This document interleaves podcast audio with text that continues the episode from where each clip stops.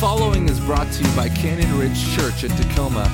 For additional podcasts or information on service times and upcoming events, please visit us online at www.explorecrc.com. Uh, excited to look into God's Word today as it is Orphan Sunday. And we're not necessarily going along with our series called Follow.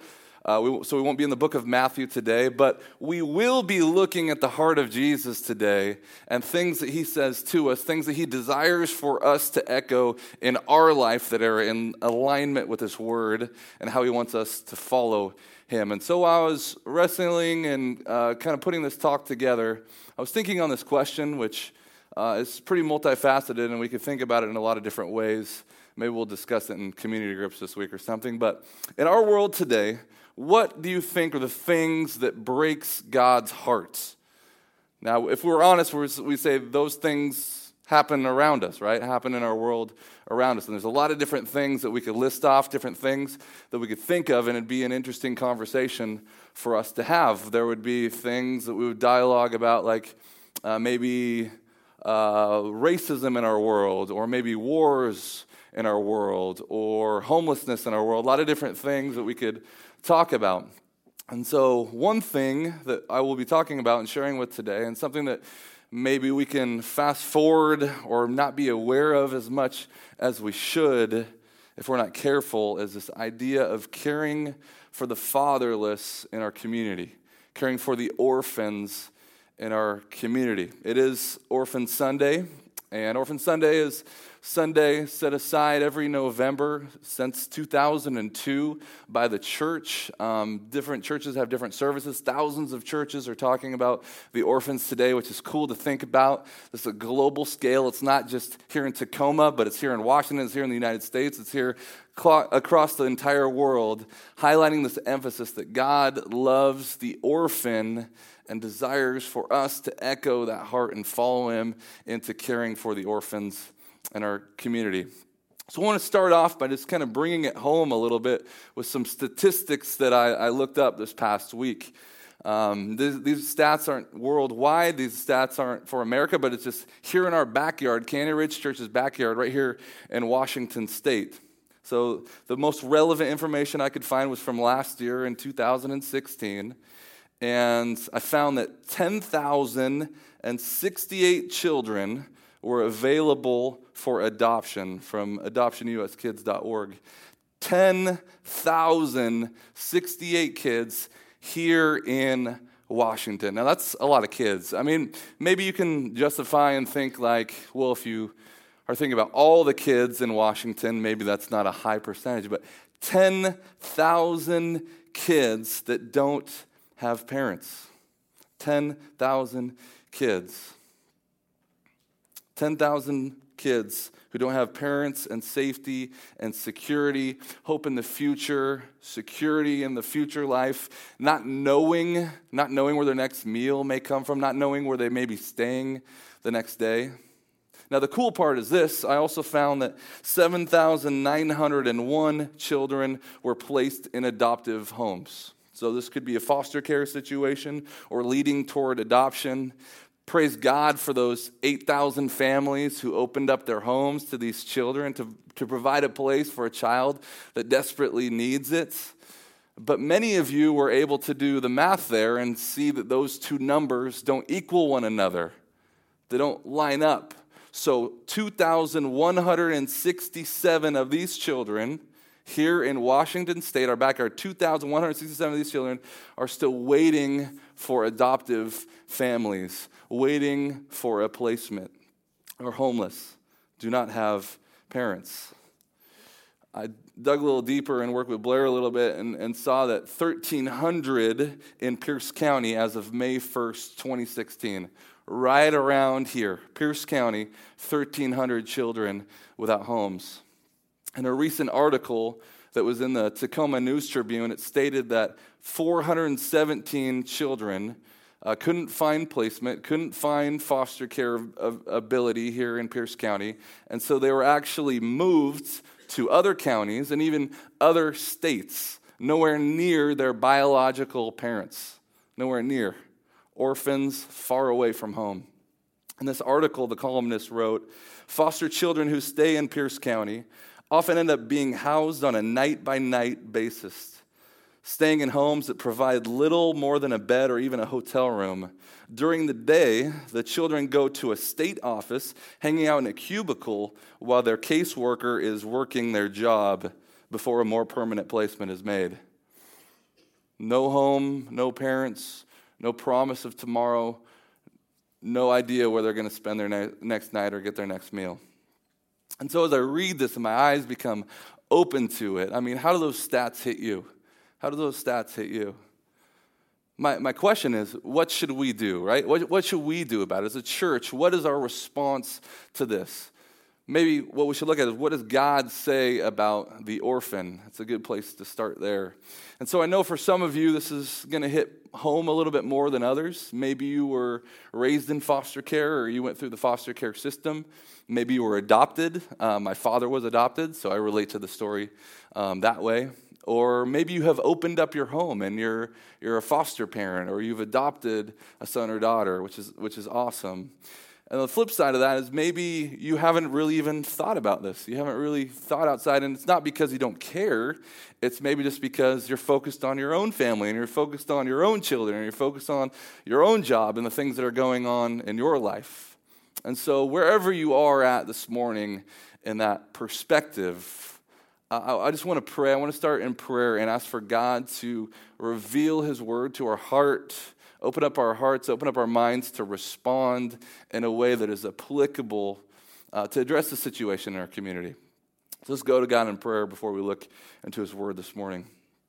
Lord, I just thank you that you are an amazing, loving Father yourself. We thank you that you have shown us grace, compassion by adopting us into your own family.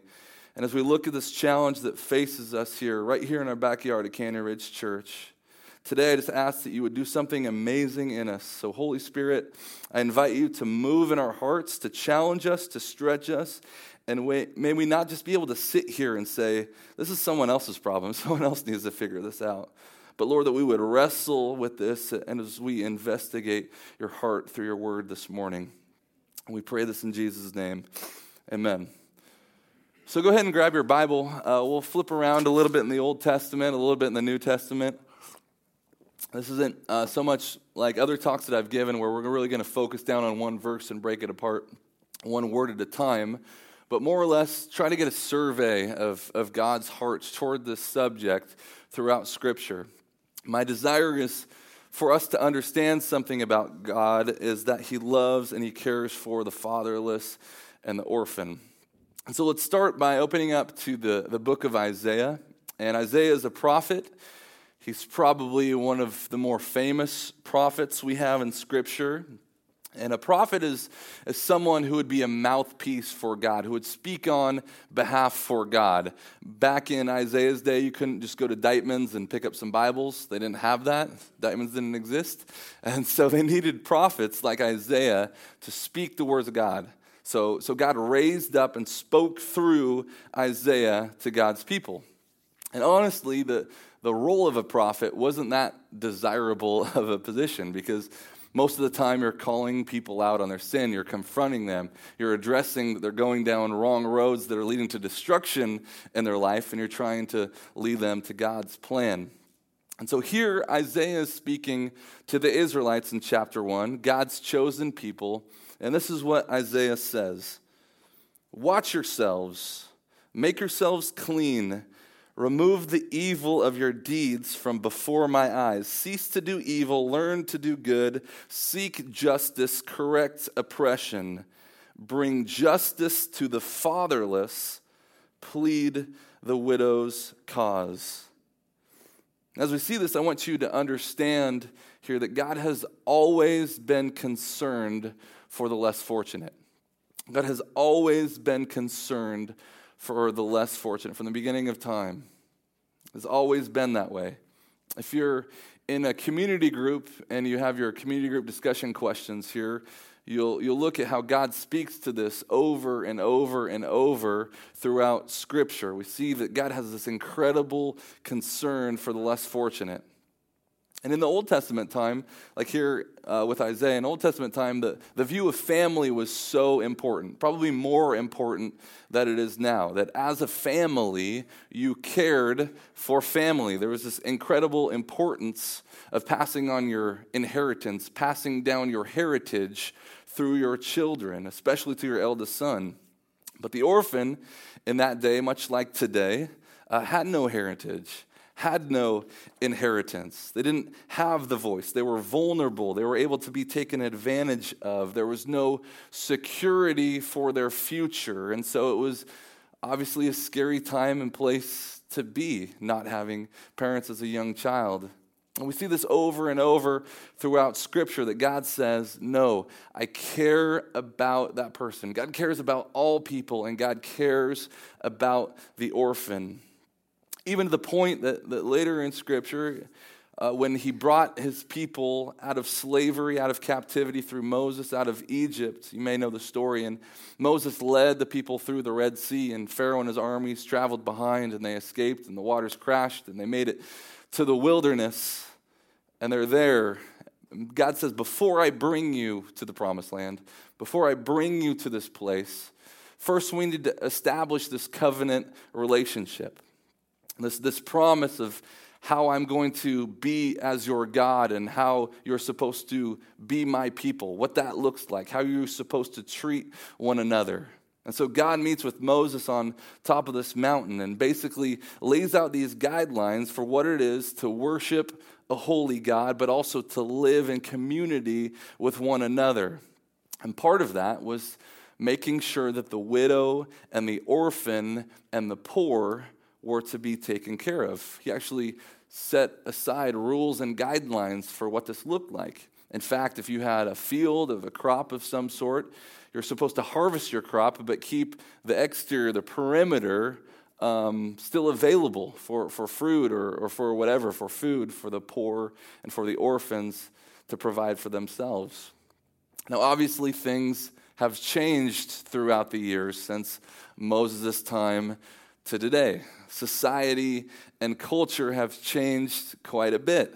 I mean, as the world has become more industrialized, families left their countries, right? We're more dispersed throughout the world, we're more separated.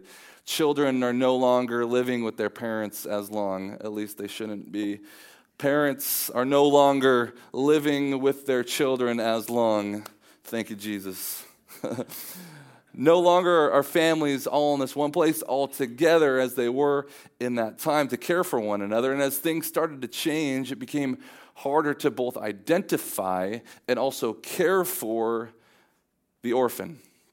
And so what happened was there was a time where the church really stepped in here to bridge the gap. And the, and the church is the primary way in which orphans were cared for. But the industrialization continued throughout time and started to develop different societal classes to the point that families kept moving and poverty increased in cities, so much so the church just fell behind. Church fell behind and couldn't provide for the orphans the way that it needed to. And unfortunately, the, the demand increased so much so that the church kind of gave up, kind of backed off. And so the government here in the United States, the government stepped in to take on that role for caring for the orphan. The way, the way that uh, orphans were cared for through the church, of course, were just like we laid out in the Old Testament, is through generous giving, through sacrifice, through honoring God's word and living out practically, responding to it, through, through tithes, through generous giving. Now, through the government, uh, they're not worried about tithes or generous giving. They have this magical way of taxation, uh, which we're not going to be pushing political agenda or anything this morning, but the government's not worried about how generous you are. So the government has gotten so involved, so wrapped up in this because the church lost its way. The church took a step back.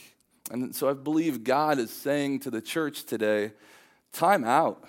Time out. My, my heart is breaking for these children. My heart is breaking for these people. So when will my church respond and rise up to its proper place in this?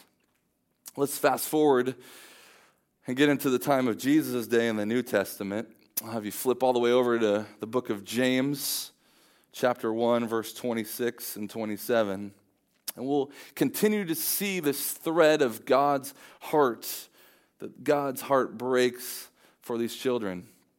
Here in James, uh, he's been really trying to drive home this point that if you have faith in Jesus, you have to live it out, right? Faith without works is dead. You have to live it out. That if you are a follower of Christ, there should be some physical evidence of that in your life. That people can see the things that you do, not just the words that you say, and both of them come into alignment and point to Jesus. So look what James says here as he writes, chapter 1, verse 26. Those who consider themselves religious, and this is kind of an, an interesting word here, religious. The word religious isn't really used too much throughout Scripture. In fact, only a couple times here in the New Testament, this is one of them. Because, again, not about religious, being religious is about following Christ.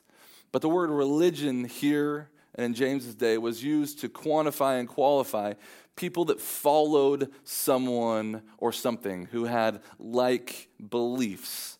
So, those of a cult could be religious. Those who served false gods could be religious. And the true followers of Christ were cl- clarified as religious. So, James is saying if you identify yourself as a follower of Jesus, you think you're religious, and yet you do not keep a tight rein on your tongue, you deceive yourself, and your religion is worthless. So, first he said, Look, if you can't even control the words that are coming out of your mouth, the things that, that you're saying, then that's taking away, first of all, who you say you are. But he continues. This is what I want to focus on. Religion that God our Father accepts as pure and faith or, or faultless, religion that God our Father accepts as pure and faultless is this. Here, James is going to drop this spiritual bomb on us, like something, he's setting it up. This is important to listen to. James, a, a key leader in the early church, was a brother of Jesus who walked and lived with Jesus, fully believing in the life, death, resurrection, the work of Christ, is, is joining with him so that we understand here. And he says this to us you want to know what true religion looks like. You want to know that the religion that God accepts, this is what it is. Maybe you'd be surprised by this. He says, to look after orphans. To look after orphans. Of all the things that James could have said in that moment of capturing people's attention, I'm going to drop this truth on you what does it mean to have faith in God? He says, to look after orphans and widows in their distress and to keep oneself from being polluted by the world. You can see he understood this truth that we acknowledged is at the heart of, of God, that God is concerned for the less fortunate. so here's this reality that we need to embrace and reflect on this morning on Orphan Sunday. James is challenging us to live out our faith in a real and practical way. James challenges this that God's desire is that my faith, my relationship with Him, would echo His heart. God's desire is that my faith would echo His heart, that I would love the things that God loves, that I would hate the things that God hates, that I would live out this calling and this truth in His Word. That if God's heart is for the less fortunate, that it would become part of my heart, that I would echo that in my life as I choose to follow Him. That there would be tangible evidence of me living this out in my life. So, how is God calling you to embrace that? Because there's a couple different ways. How's God calling you to embrace that? And I'm not saying that everyone is called to be a foster parent or called to adopt. That's definitely a calling. I'm not trying to guilt you into anything. Like, we don't have kids lined up. You could take one as you leave this morning. I'm not trying to guilt you into anything. you're, you're welcome, Pat. you have to be called to do that. God has to call you to that and confirm you to that because it's going to be difficult, just like all callings in our life. There'll be challenges along the way, and you need to be called to it. If that's you this morning, awesome. Praise the Lord for you. But the question for me is if this is God's heart, if this is what God wants, and we've seen throughout all of Scripture, He comes back to this. Where's your role in this? What is the church's role into this? Because here's the reality the reality is the church must engage. If we're followers of Christ, believers in Scripture, we must engage. We must bridge the gap and care for the fatherless, care for the orphan. I want to invite up some friends of mine, uh, Luther and Blair. Go ahead and mosey on this way. Uh, Luther and Blair are just such awesome people. I've known Luther most of my life and Blair just a little bit less than most of my life. Blair actually works for an organization called Olive Crest, which is very focused on foster care. And I love the, the, the vision. Uh, you know your vision, I'm sure, but I'm going to relay it. Their, their vision is a strong family for every child, which is awesome, which is what we all should want. And they're both foster parents and they've adopted. And I just invited them up to share a little bit of their story. It's awkward that I'm standing here because, oh, there's a stool. Sweet. It's not as awkward uh, just invited them up to share a little bit of their story and just also share some practical ways for us as the church and the body of Christ to get more invested in this. So, first of all, now I'm standing in your light, sitting in your light, just looking to the bright lights. Uh, just have you guys start with sharing your story and how God brought you to that place and wanting to do foster care guys i hate talking in front of people so and i am the talker so i'm going to try and remember to let luther talk as well because sometimes i get going and i don't stop. Um, so our our story i don't know if i could pinpoint a spot where it really began. I think it's something that sort of at least in my heart has sort of been growing even as i was as a child. Um, and about f- so gosh 10 years ago i was in grad school and I interned for a, a foster care program. At that time, like I knew I knew nothing about foster care. And I really got a crash course um, in what was happening in my own backyard at the time. Kids that were bouncing around from homes to homes, um, kids at, you know, 16 years old who had been um, and multiple times living on the street. One had been in 25 homes by the time that she was 16. And for, so that was sort of eye opening for me. Luther and I had just gotten married.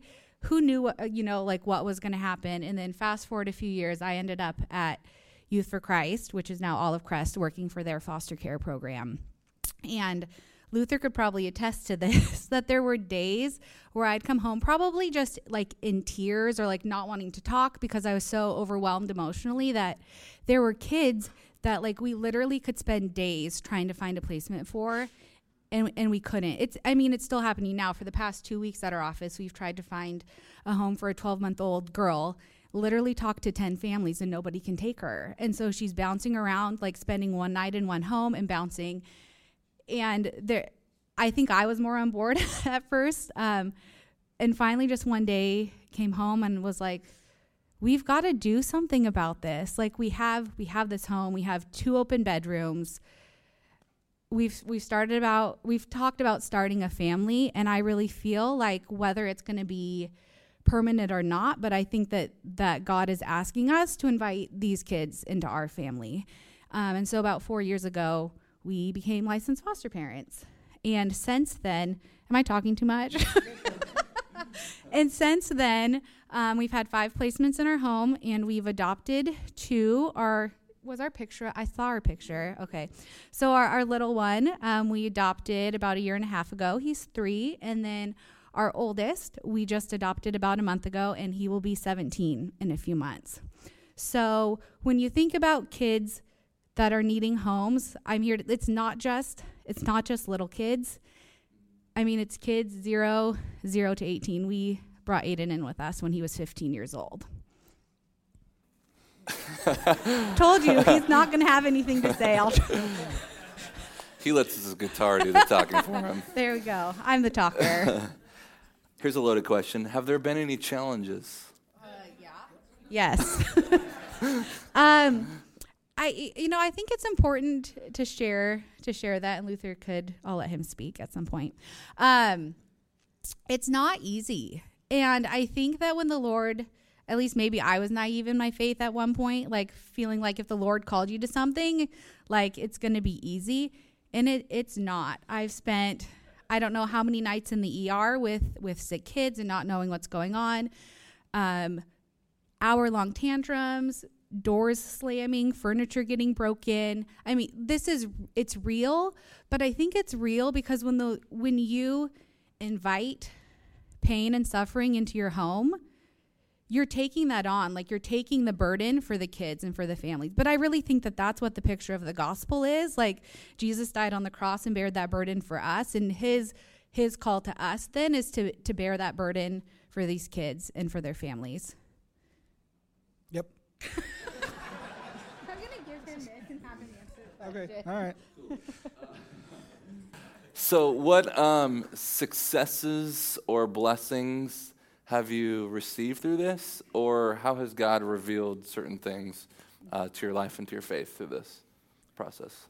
Um, I mean, just like I remember when we said yes to taking Titan, this baby. Um, I I never could have. This is why I don't talk. um, I could never have predicted how much he would have blessed me for just saying yes one night. Um, and I think, oh gosh, I mean, I could probably talk. I could talk for hours. Um, could talk for hours. I'm not going to talk for hours. Could talk for hours about uh, what the Lord has just revealed about Himself and His character and His love for us through this experience. Um, we had a little one with us for on two different occasions, and I'm not going to share his name because legally I can't, but you know him.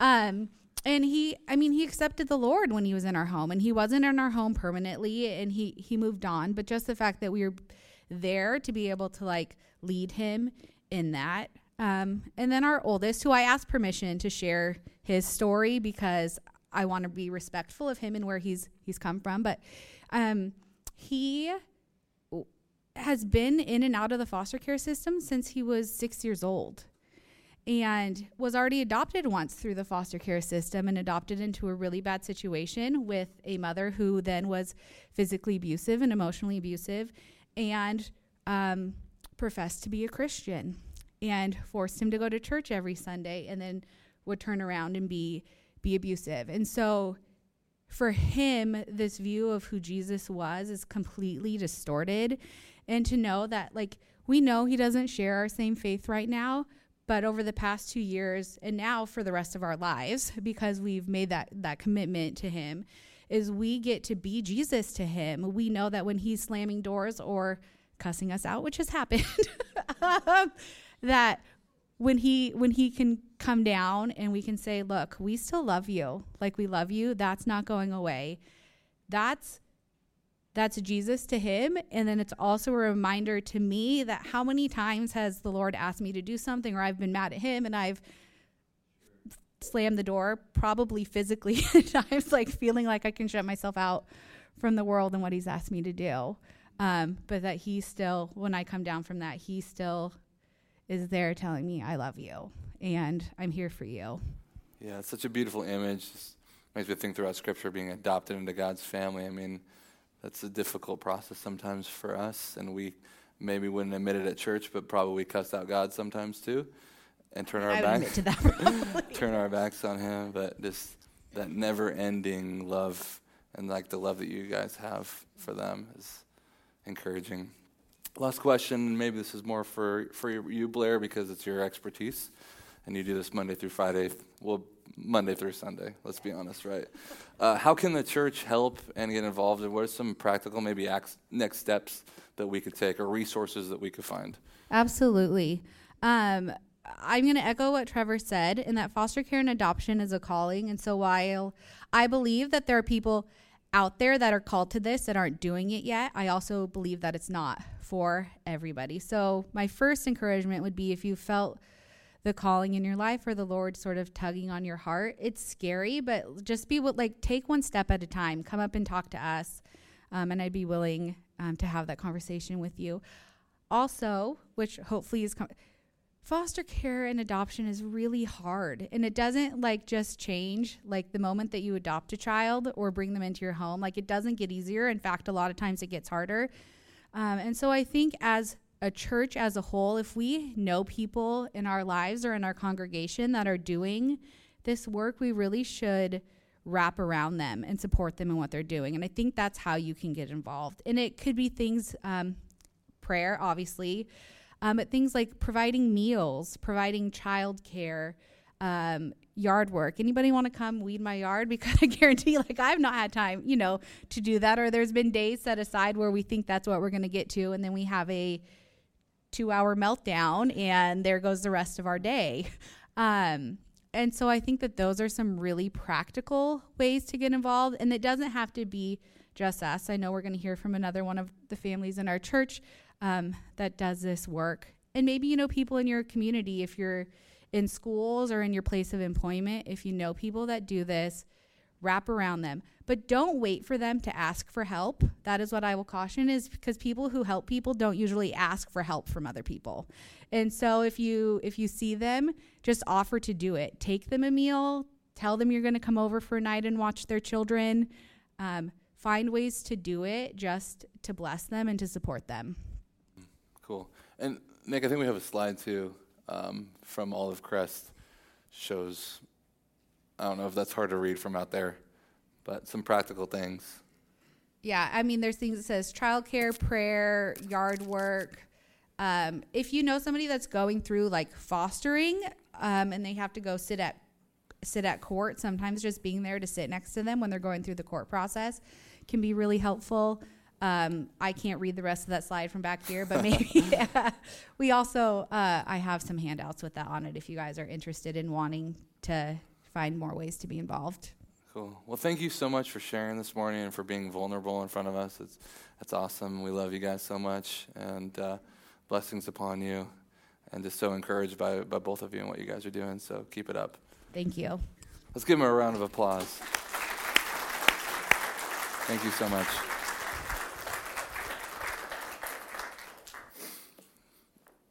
Uh, something else that I, that I read um, this week is something like 5,400 churches in Washington state, which is such a large number compared to the children that are still looking for adoptive homes and adoptive families. And just one family was called from each church, we'd have an abundance of homes available for, for kids in our backyard. So, as you, as you hear that this morning, I don't know what what God is, is speaking to your heart right now. Um, but for me, the, the more that I, I read Scripture and the more that I pray, the more that my eyes are opened to this. I think sometimes we could go be so focused on what's in front of us. And it takes something like this for god to, to raise our eyes to broaden our perspective to what he wants to do in us and through us. So as we close this morning, I just challenge you to continue to wrestle this, wrestle with this for yourself, and, pray for where God is leading you to support um, either a family or, or in a different capacity. So I want to close in prayer this morning. Um, prayer for people like the Lessers, um, prayer for people in our community, prayer for these children, and prayer for ourselves as well. So please join me.